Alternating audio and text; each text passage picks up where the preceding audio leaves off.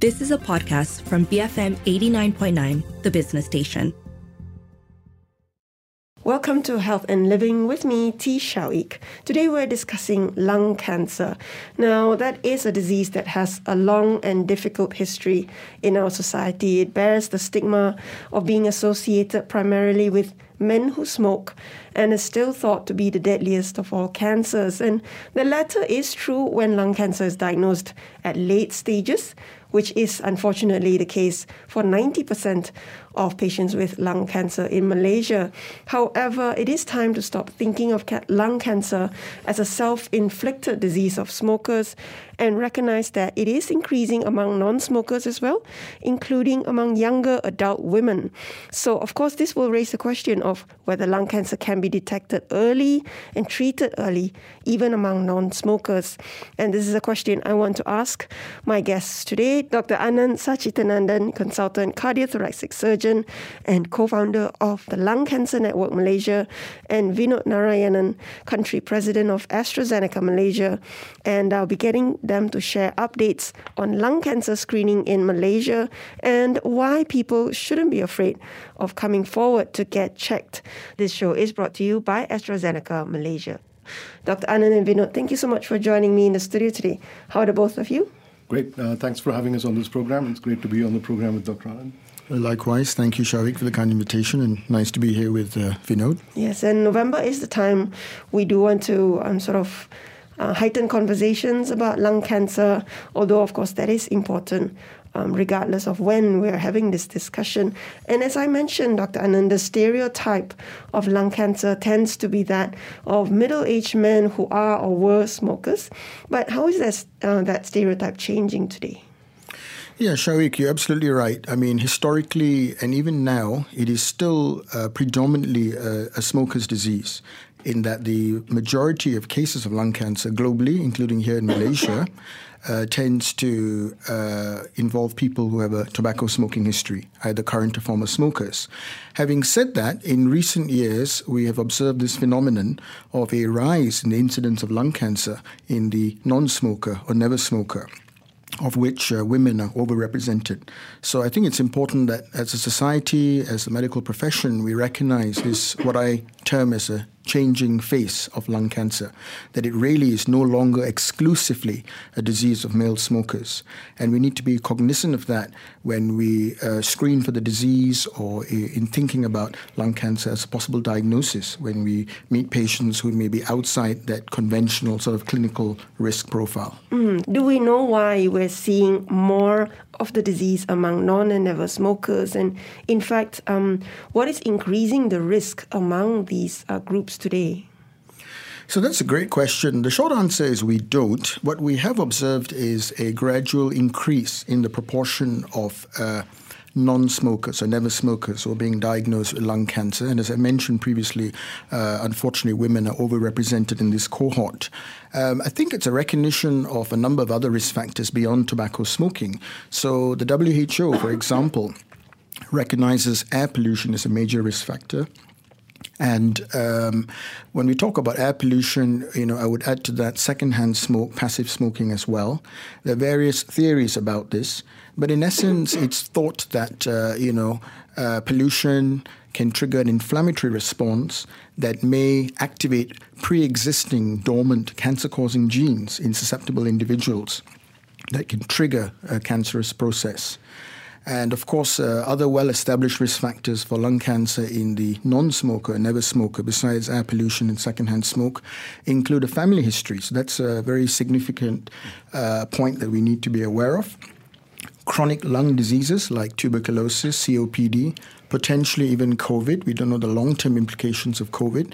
Uh, anything that creates an inflammatory response within the lung uh, could potentially exacerbate or increase the risk of a future lung cancer. So what does that tell us about, you know, how people can look at themselves and think, might I be at risk and what should I do? Absolutely. So I think, unfortunately, none of us can afford to be complacent. Uh, you know, anyone is at risk of lung cancer if you have lungs, which we all do. Uh, obviously, when we talk about screening and detecting the disease early, you know, we need to target high-risk populations. So it's not feasible to screen everyone at large. Still, it is very much those with a smoking history. But I would add to that, people who have a family history of lung cancer should give careful consideration to uh, consult their doctor and perhaps even to be screened for the disease. It is very difficult for any of us to mitigate the risks of air pollution or secondhand smoke or passive smoking and other risk factors. Um, so really, I think the single best thing one can do is obviously don't smoke, don't vape. If you are in that high-risk category, then give uh, thoughtful consideration to, to be screened. Mm. Screening, what I understand is that the low-dose C T scan is, is, is sort of the gold standard as a screening tool. Um, and uh, in, in our discussion today, we'll be actually going a little bit beyond that to, to talk about how we're going to get people even before they go for this C T scan. But perhaps, Doctor Anand, you can just explain what this low-dose C T scan looks for and how does it work as a screening tool? So yeah, uh, a low-dose C T scan, it does what it says on the tin. It is low radiation dose. The radiation dose is around one point five to three millisieverts, so it's fairly r- low dose. And um, it is a it is the gold standard for investigating uh, or screening uh, for lung cancer across the globe. It's a scan that uh, provides high-resolution images. Uh, one does not need to fast to go for this scan.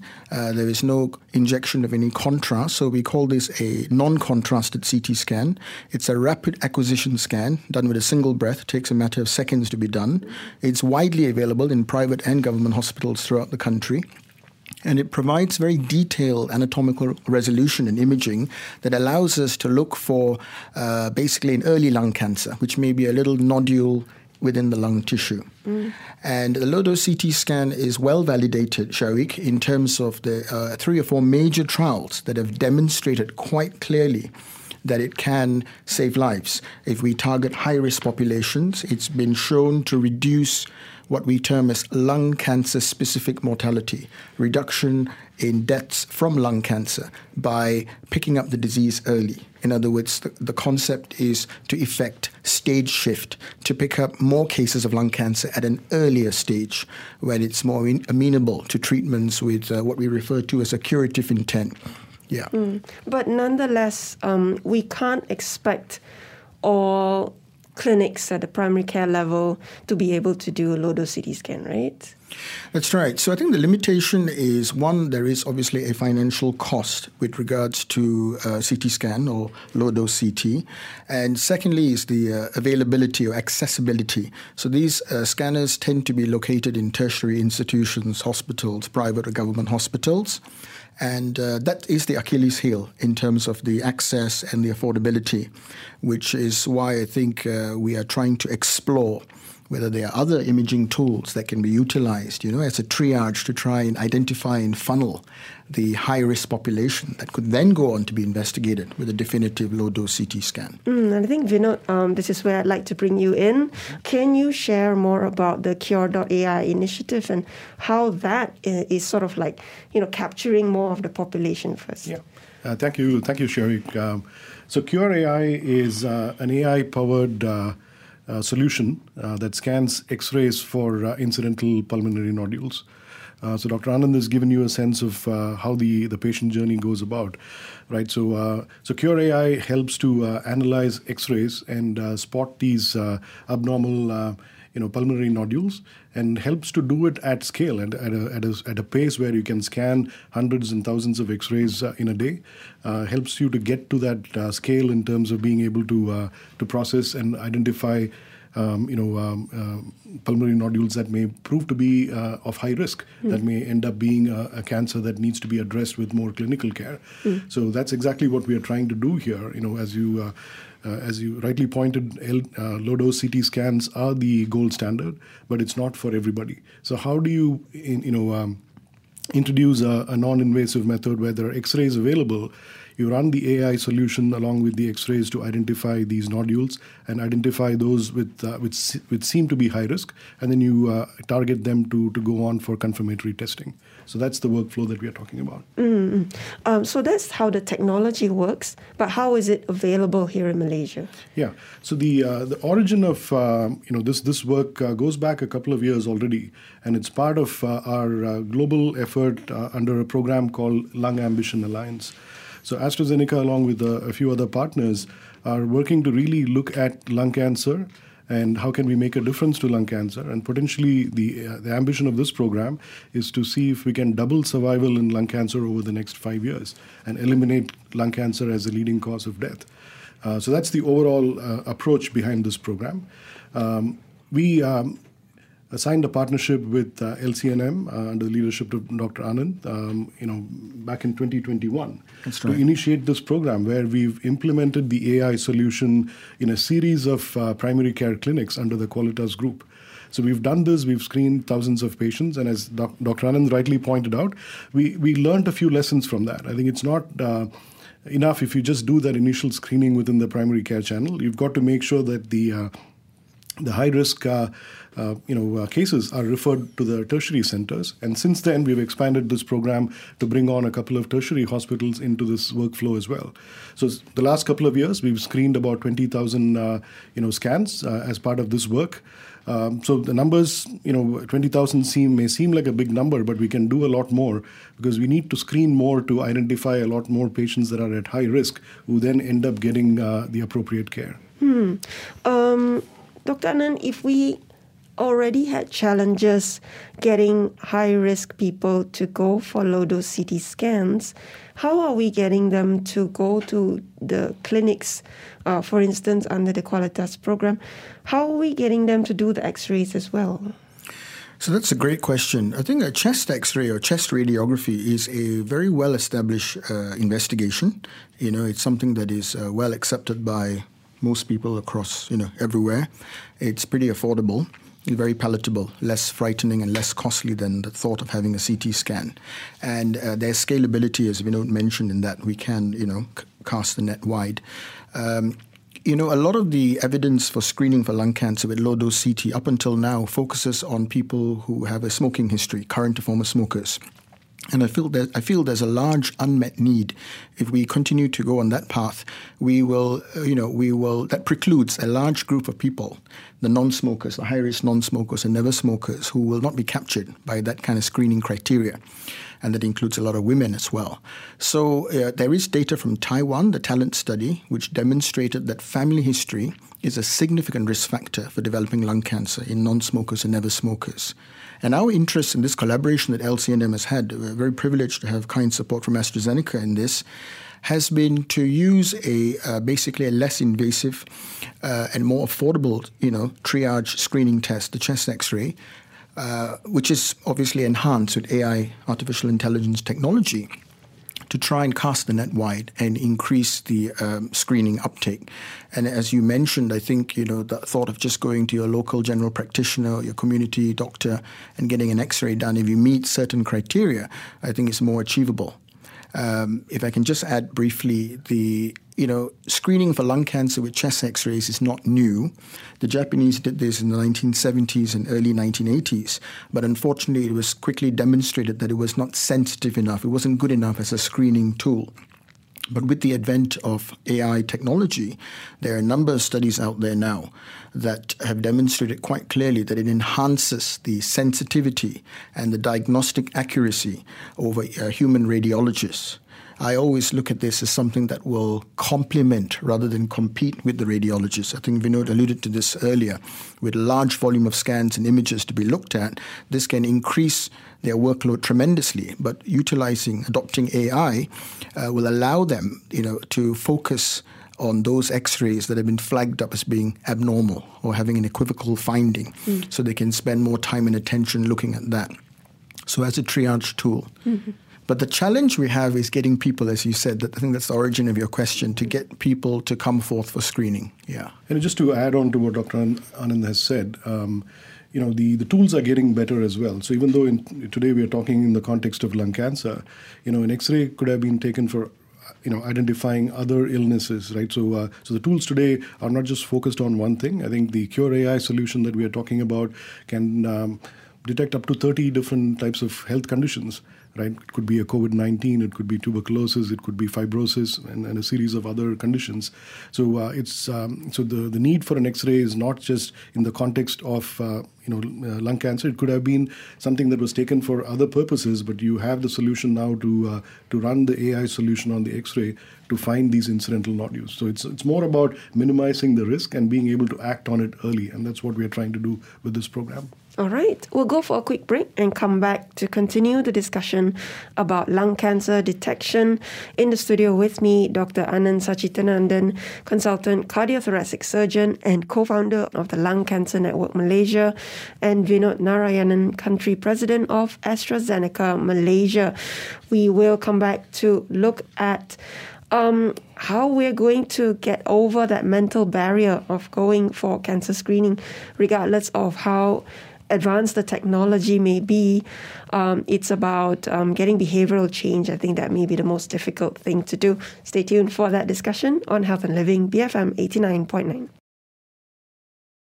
Good afternoon. Welcome back to Health and Living with me, T. Shao Ik. Joining me in the studio today, Doctor Anand Sachithanandan, consultant cardiothoracic surgeon and co-founder of the Lung Cancer Network Malaysia, and Vinod Narayanan, country president of AstraZeneca Malaysia. We're discussing lung cancer, who is increasingly at risk today, how we can um, identify lung cancer early, and uh, we haven't even begun to talk about um, advancements in treatments of lung cancer, but there are, and uh, what we want to do is encourage people to get the disease picked up early so that early intervention can be implemented. And we've been talking about very exciting and interesting developments using artificial intelligence to be able to turn the humble X-ray, the humble chest X-ray, into um, something so sensitive that it could pick up um, abnormalities in the lungs uh, that would then, you know, prompt um, other kinds of diagnostic tests um, that can then diagnose lung cancer early. And um, we've been talking about qure dot A I, which is now available in quite a number of um, G P clinics, uh, especially the Qualitas group of clinics in Malaysia, as well as several um, tertiary hospitals is part, uh, are coming in under the initiative as well. Um, Vinod, how will this screening program be sustained and even expanded beyond uh, what we're seeing today? Yeah. So uh, we've uh, we've had about twenty thousand scans to date, but uh, clearly our ambition is to do more. Uh, globally, um, you know, this is a program that's been running for a few years, uh, so this is not uh, a flavor of the month type of initiative. Uh, to make uh, a, a dent towards what we're trying to achieve Uh, requires multiple uh, stakeholders to come in at the right time, policy changes, the right clinical interventions, behavior changes that you talked about from, from the patients. So all of this needs to be orchestrated in a in a in a nice manner. Um, We've uh, committed to delivering five million scans uh, as a company uh, across thirty countries by twenty twenty-five. So that's just a couple of years away. Mm-hmm. Uh, and at this point of time, we are at about a one million mark. And we are learning from this program in terms of the uh, the incidence of that, um, you know, the, the pulmonary nodule and what it means in terms of confirmatory testing and so forth. And we've just started that uh, in Malaysia as well over the last couple of years. And we are learning, we are expanding. We will bring in new uh, uh, clinics into this program. And most recently, we've also uh, um, signed an M O U with the Ministry of Health, uh, because as you can imagine, there are a lot of patients that go into the M O H centers for care. Mm-hmm. So how can you introduce uh, a solution that is powered by a- by A I in an M O H setting? Mm-hmm. So we've just signed an uh, M O U with uh, I K N, Institut uh, Kanser Negara, Uh, to implement the same solution within the government setting. So this is going to be studied on a pilot basis before it is expanded to uh, the rest of the uh, um, you know M O H facilities as well. Mm. So we are tackling this not just in the in the private channel, and that's what makes it unique uh, in terms of uh, Malaysia being a good site to test and expand this program. You have the opportunities to deploy it in the private sector, while at the same time you can deploy it in the in the government sector and scale it up as well. What about in the Klinik Kesihatan? Uh, so that would be, uh, you know, along the way. So we've got to establish this as a proof of concept within the M O H setting first. So, and that's what we are off to. Uh, I think we're off to a good start. I think we'll um, you know, study what the results look like before it gets expanded. But uh, again, um, there is a lot of interest, and this is in line with uh, the overall uh, you know, health white paper and the objectives of the white paper to strengthen primary care and strengthen awareness and screening of diseases. So solutions like this are in line with what the government would like to see over the next five, ten years. Mm. If I can just add, I think that's a great Uh, and I'm sure that's in the pipeline to introduce this sort of technology at the Klinik Kesihatan, because that's precisely what it'll be designed for, where you won't have a trained radiologist on site. You have a junior doctor.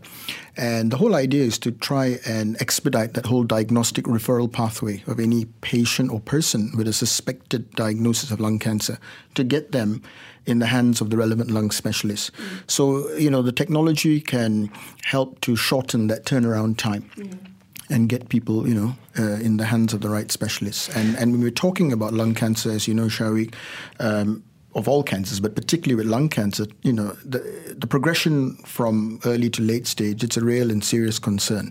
So we want to be swift and prompt in the diagnosis and in the staging and workup of someone with suspected or confirmed lung cancer. So the role of the G P as well is so crucial here, right? They have to be alert to, you know, patients coming in, perhaps even with other complaints. How do they assess them and sort of be really, really on high alert that those who might be at risk or showing symptoms? I mean, um, what can G Ps do to sort of increase that that, that sensitivity? Yeah, so the G Ps, we have, you know, a uh, they are the gatekeepers of the health profession in this country and in many countries. And uh, I think the first thing is a recognition that, as I mentioned, that changing face of lung cancer, that, you know, that many people, unfortunately, may not fit that traditional stereotype profile of a male smoker. And so you need to think about it. So, for example, if they encountered a patient who's having a persistent cough, more than two to three weeks duration, that warrants investigation as a minimum with a chest x-ray. And similarly, someone having recurrent chest infections. So they need to have a lower threshold to investigate such people. If you're not thinking about it, then it wouldn't enter into the possibility of a differential diagnosis. Mm. And uh, and then refer on. So when someone has an x-ray of a scan, there's only going to be one of three possibilities. There's going to be a clearly a normal x-ray or scan. You can reassure that person. There could be something evidently abnormal that mandates uh, you know, a biopsy or further investigation. And the challenge and difficulty is that intermediate group where it may not be entirely clear, but there is something there. And then you have to manage patient anxiety. Mm. And what we usually do in this situation is uh, close surveillance or watchful waiting. You may convey that information to the patient or family and say, look, we'll do a follow-up scan or a follow-up x-ray at an interval, say, for example, three or four months, allowing nature to declare itself. Mm. But would the technology, unfortunately, be sort of picking up a lot of false positives as well?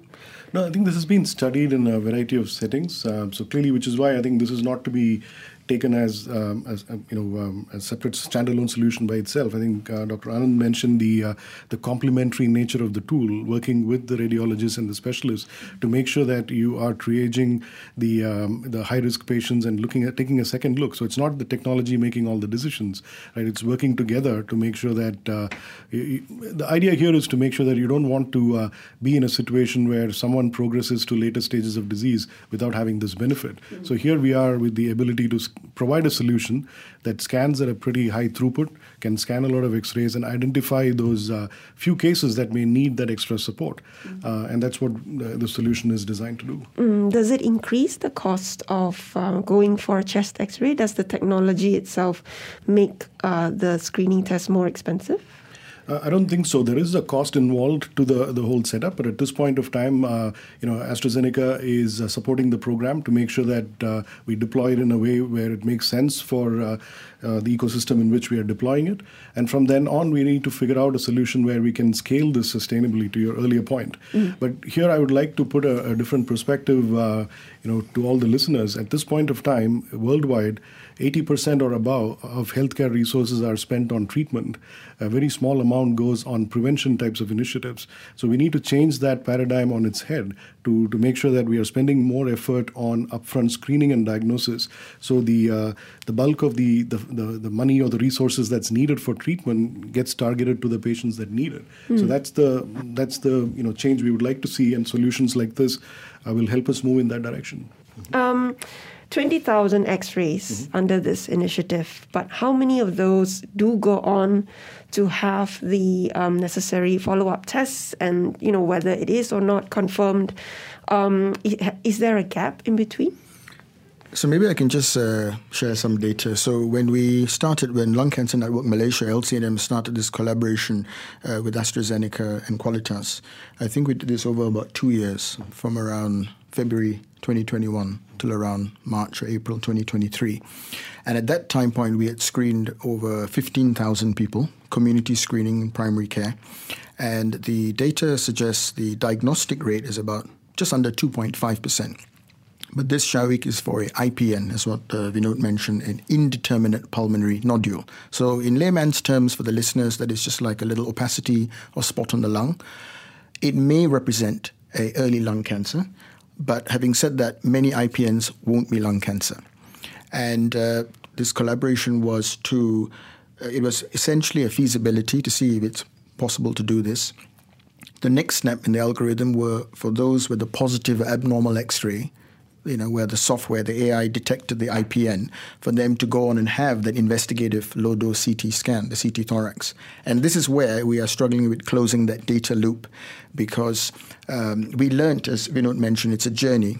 And as time went, uh, with kind support from AstraZeneca, we mitigated other things like the cost issue by making scans free. We collaborated with three other private hospitals to do this, and introduced even a navigator, to, which is a postgraduate student from one of the local universities, to try and follow up with people who had a positive X-ray. Mm. Uh, but, you know, the uptake has been pretty dismal. Mm. So it seems to be a hard sell. Now, to be fair, a lot of the screening was done on and off during the pandemic.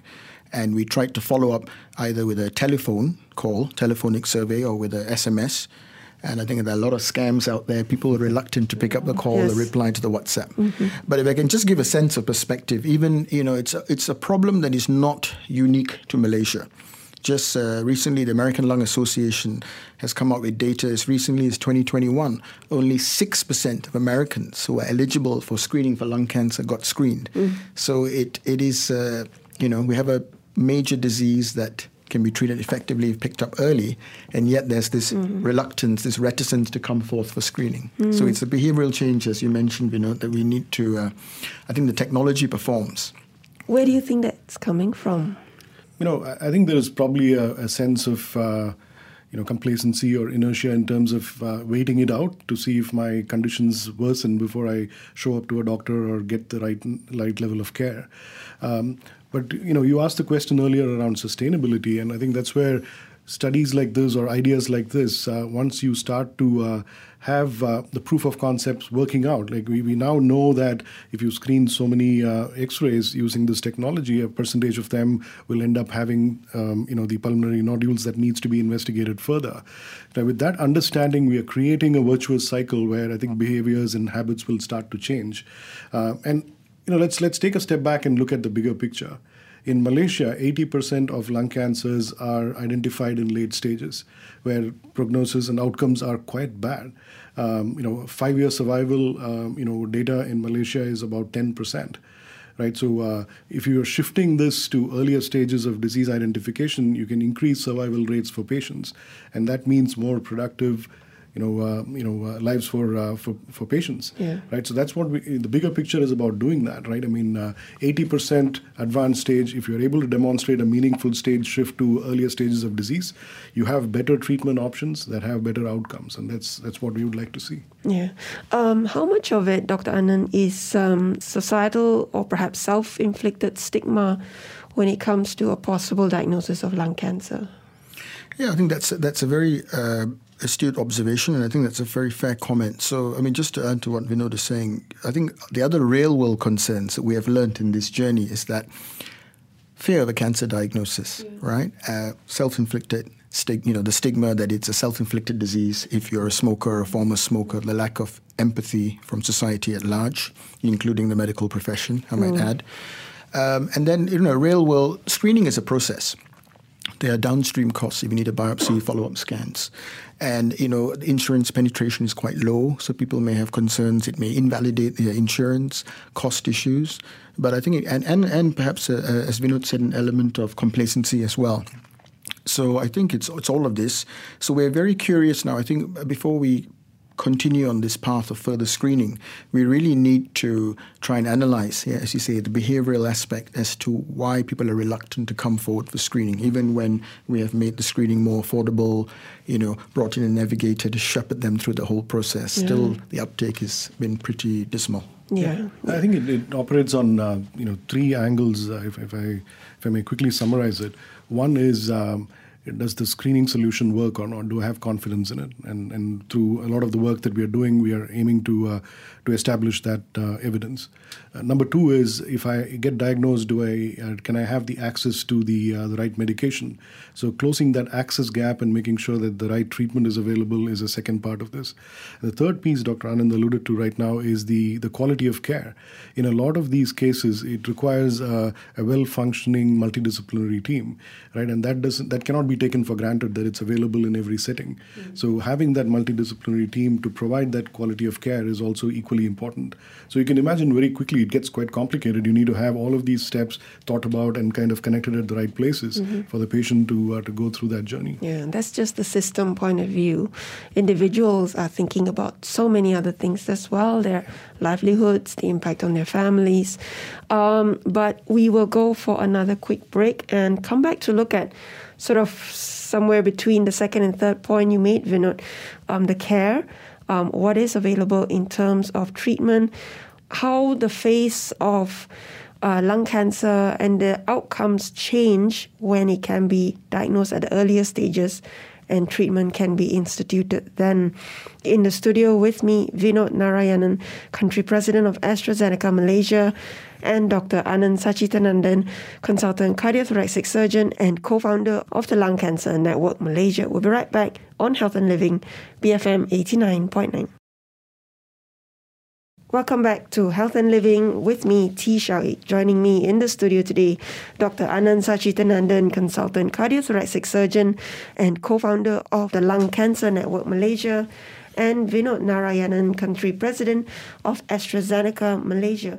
We're discussing lung cancer today and how the qure dot A I screening initiative in Malaysia with um, the Qualitas clinics as well as several tertiary hospitals is increasing the opportunities for people with uh, certain risk factors to go for lung cancer screening, a very non-invasive, much more acceptable manner of screening.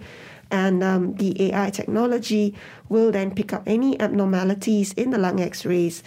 And um, again, it's all about opportunities, right? Um, increase opportunities for further testing to be done, uh, for radiologists to be looking at it, and for any diagnosis to be confirmed. And we have been talking about the barriers when it comes to encouraging people to go for the follow-up low-dose C T scans after the x-rays. Um, I can see where uh, the mental block would be significant. The fear um, or perhaps denial of a cancer diagnosis. I think the fear probably comes from our understanding of lung cancer, Doctor Anand. We still think of it as a very deadly cancer, which I'm sure it is when diagnosed at the late stages. But this is the kind of fear that would prevent people from coming forward to be diagnosed. Can you talk a little bit about whether this picture of lung cancer might have changed and what kinds of advances in therapies are able to improve patient outcomes today? So, you know, Shao Ik, it's, it's really frustrating and tragic as a thoracic surgeon or as a doctor who treats lung cancer that, you know, we have a disease that is, as far as I'm concerned, it's a public health concern, you know. It's uh, two million people diagnosed each year with lung cancer globally, one point eight million deaths. sixty percent of new cases and deaths occur in Asia. In Malaysia, as we all know, it's uh, one of the commonest cancers. It is the second most common male cancer, accounts for fifteen percent of all male cancers, and commonest cause of cancer death in Malaysian men. And in women, only breast cancer is more fatal. So we're talking about a common cancer, common cause of cancer death. And the frustration and the tragedy is if we can pick up this disease earlier, it is, you know, it can be treated very effectively uh, with very good outcomes. And the metric we use is the five-year survival for any cancer. And just to give a sense of perspective for the listeners, best-case scenario, stage one A lung cancer, tumour that is one centimetres in size or less, the five-year survival anywhere eighty to ninety percent.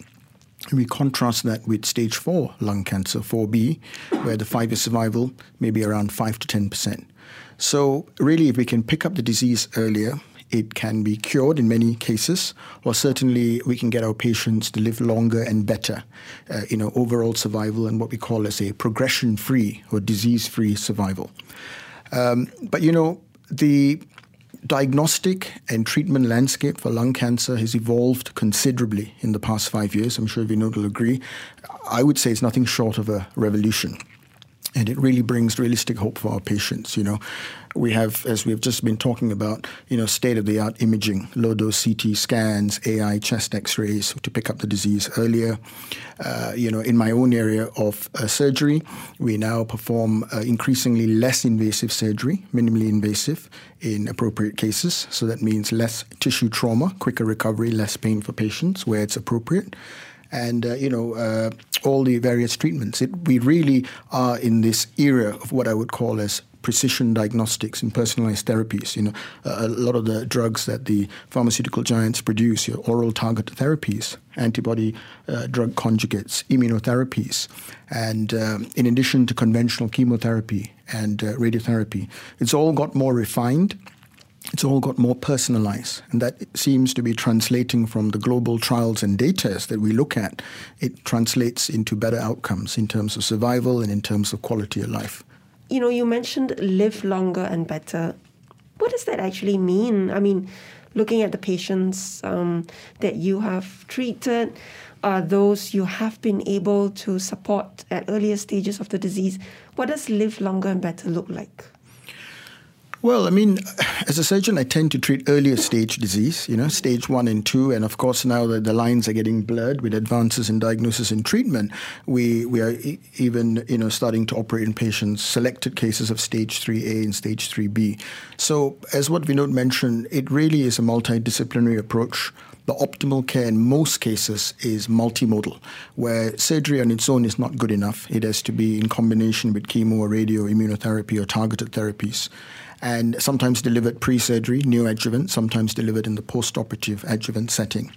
But, you know, what does it translate to? We see patients surviving and living well, healthily, resuming normal, healthy lifestyle. And, and uh, you know, obviously, if someone lives beyond five years, then we say they are, uh, you know, well, everyone's a survivor, but basically that they are, they are free of their cancer. Mm. But we continue to monitor Uh, patients as a minimum for five years uh, because there's no assurance that you can't develop a recurrence. Uh, mm. But uh, the current, we tend to follow international guidelines where we would be vigilant and, and, and be meticulous in monitoring patients for about minimum of five years. Mm. But really, it, you know, a lot of the patients are younger in their thirties, forties, fifties, sixties. They have a lot of reasons to want to live and live well. They have dependents, they have career, they have aspirations. Mm. And that's not to say an older person, you know, is any less important, not at all. Uh, as we all age, and if we're aging well, then we don't discriminate on the basis of age. You know, we've got seventy and even eighty-year-old patients who, if they're appropriately diagnosed and staged and worked up and deemed to be fit enough for the treatment, then they should also be offered those treatments, yeah. And this aspiration to eliminate lung cancer as a cause of death, you know, I mean, I wouldn't have thought you could mention that in the context of lung cancer. Mm. Um, can you tell, you know, what, what what are we achieving here? No, it is a bold ambition. And as we sit today, I think, you know, when you look at the data, it is uh, quite, it appears quite daunting. But if we uh, really orchestrate all the things that we've talked about today in terms of early screening, the right policy push, and the access to uh, to medicines and post-treatment care, all of this working together, we can definitely move in that direction. Uh, it, it's not something that's going to happen overnight. It's going to take uh, concerted effort over many years. And there are examples of countries that have tried this and have uh, shown good results as well. So that's the reason for us to believe and be optimistic that we can replicate something like this uh, in, in Malaysia as well. Right. Um, clearly, uh, I've been working around oncology, um, you know, as a therapeutic area for over twenty years, and I've seen the uh, emergence of new um, products, new uh, you know technologies to to really address the underlying disease. Um, the emergence of diagnostics as a way to really uh, understand what's going on with the patient and being able to provide that personalized uh, support. clearly uh, Doctor Anand mentioned that quite eloquently. So those are those are all the reasons uh, why we, why believe uh, we believe we are moving in the right direction, uh, and with the the puzzles in the right places, if we put them together, I think uh, we can really work towards eliminating lung cancer as a, a key uh, you know um, uh, source of, of death. So at the end of the day, it's going to come down to individuals and uh, making use of uh, the advancements in technologies that are out there. So I think this would be a good time to talk a little bit about a public event that you have coming up on the eighteenth of November and how people will benefit from that. Uh, Doctor Anand, would you like to share? Yeah, thank you, Shao Ik. So um, L C N M is organising a public forum, which is coming up in a couple of days' time on Saturday, the eighteenth of November.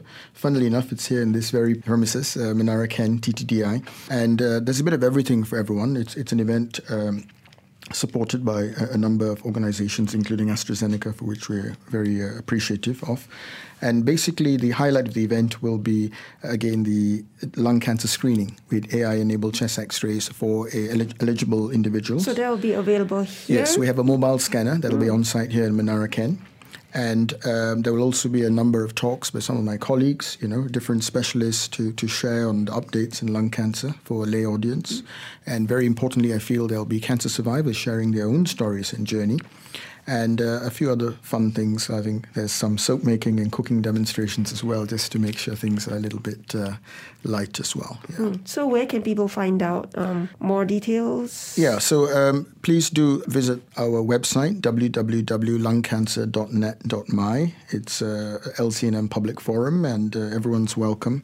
So it's on Saturday, eighteenth of November, from ten to five here in Menara Kent T T D I. All right. And um, perhaps I can get each of you to share a final message um, about lung cancer and especially encouraging people to go for lung cancer screening, um, sort of to overcome that, that fear and stigma that many people have. Yeah. No, thank you, Shao Ik. Um, I think we've covered a lot of important points, uh, as you know, as we were chatting uh, here. Uh, for me, I think a couple of key messages are uh, don't hesitate to get screened. I think uh, screening is probably the, one of the key messages coming out of this discussion. So early screening and uh, timely diagnosis can save lives. I think that's uh, one key message that I would like to get out there. And working with uh, our partner, uh, Lung Cancer Network Malaysia, we are bringing forward the cutting-edge technology in terms of uh, making that screening step uh, more easy uh, with uh, the A I solution. So, uh, and the idea there is to uh, to identify uh, potential, you know, uh, you know, risk individuals with those pulmonary nodules who can get the right uh, follow-up care. So the overall, if I have to leave with uh, one sentence, it's going to be something along the lines of uh, let's detect early to defeat disease early. Doctor Anand? Yeah, no, thanks to B F M for this platform as well. As everyone knows, November is uh, World Lung Cancer Awareness Month. And uh, I echo what Vinod has just said, really. Not, not too much to add other than to say if you think you're in a slightly at-risk group uh, with a family history of lung cancer or you have a significant smoking history, a current or former smoker, please you know, give consideration if you're over the age of forty-five uh, to be screened. And uh, the way to screen for it is still the low-dose C T scan. However, uh, we believe using a chest X-ray with A I technology is also a very reasonable start, starting baseline investigation. And I think screening coupled with tobacco control, we've not talked about that, but that is also very important as well to effect change. It's a, it's a moonshot, but you know, in terms of wanting to double the survival rates and eliminate lung cancer as a cause of death. But I, I share that, and I think it, as aspirational as it is, I think it is achievable. Um, if we can push this agenda for screening, tobacco control, and over time make the various treatments uh, more f- affordable, which will probably come with scalability. Mm-hmm. Yeah. I mean, it's a moonshot, but we should aspire to it, shouldn't we? Absolutely. Thank you so much for this conversation today, Doctor Anand Sachithanandan, consultant, cardiothoracic surgeon, and co-founder of the Lung Cancer Network Malaysia, and Vinod Narayanan, country president of AstraZeneca Malaysia. And once again, um, to check out the public event on the eighteenth of November, you can uh, visit Lung Cancer Network Malaysia's website or Facebook page for more details. This show was brought to you by AstraZeneca Malaysia. This has been Health and Living, B F M eighty-nine point nine. You have been listening to a podcast from B F M eighty-nine point nine, the business station. For more stories of the same kind, download the B F M app.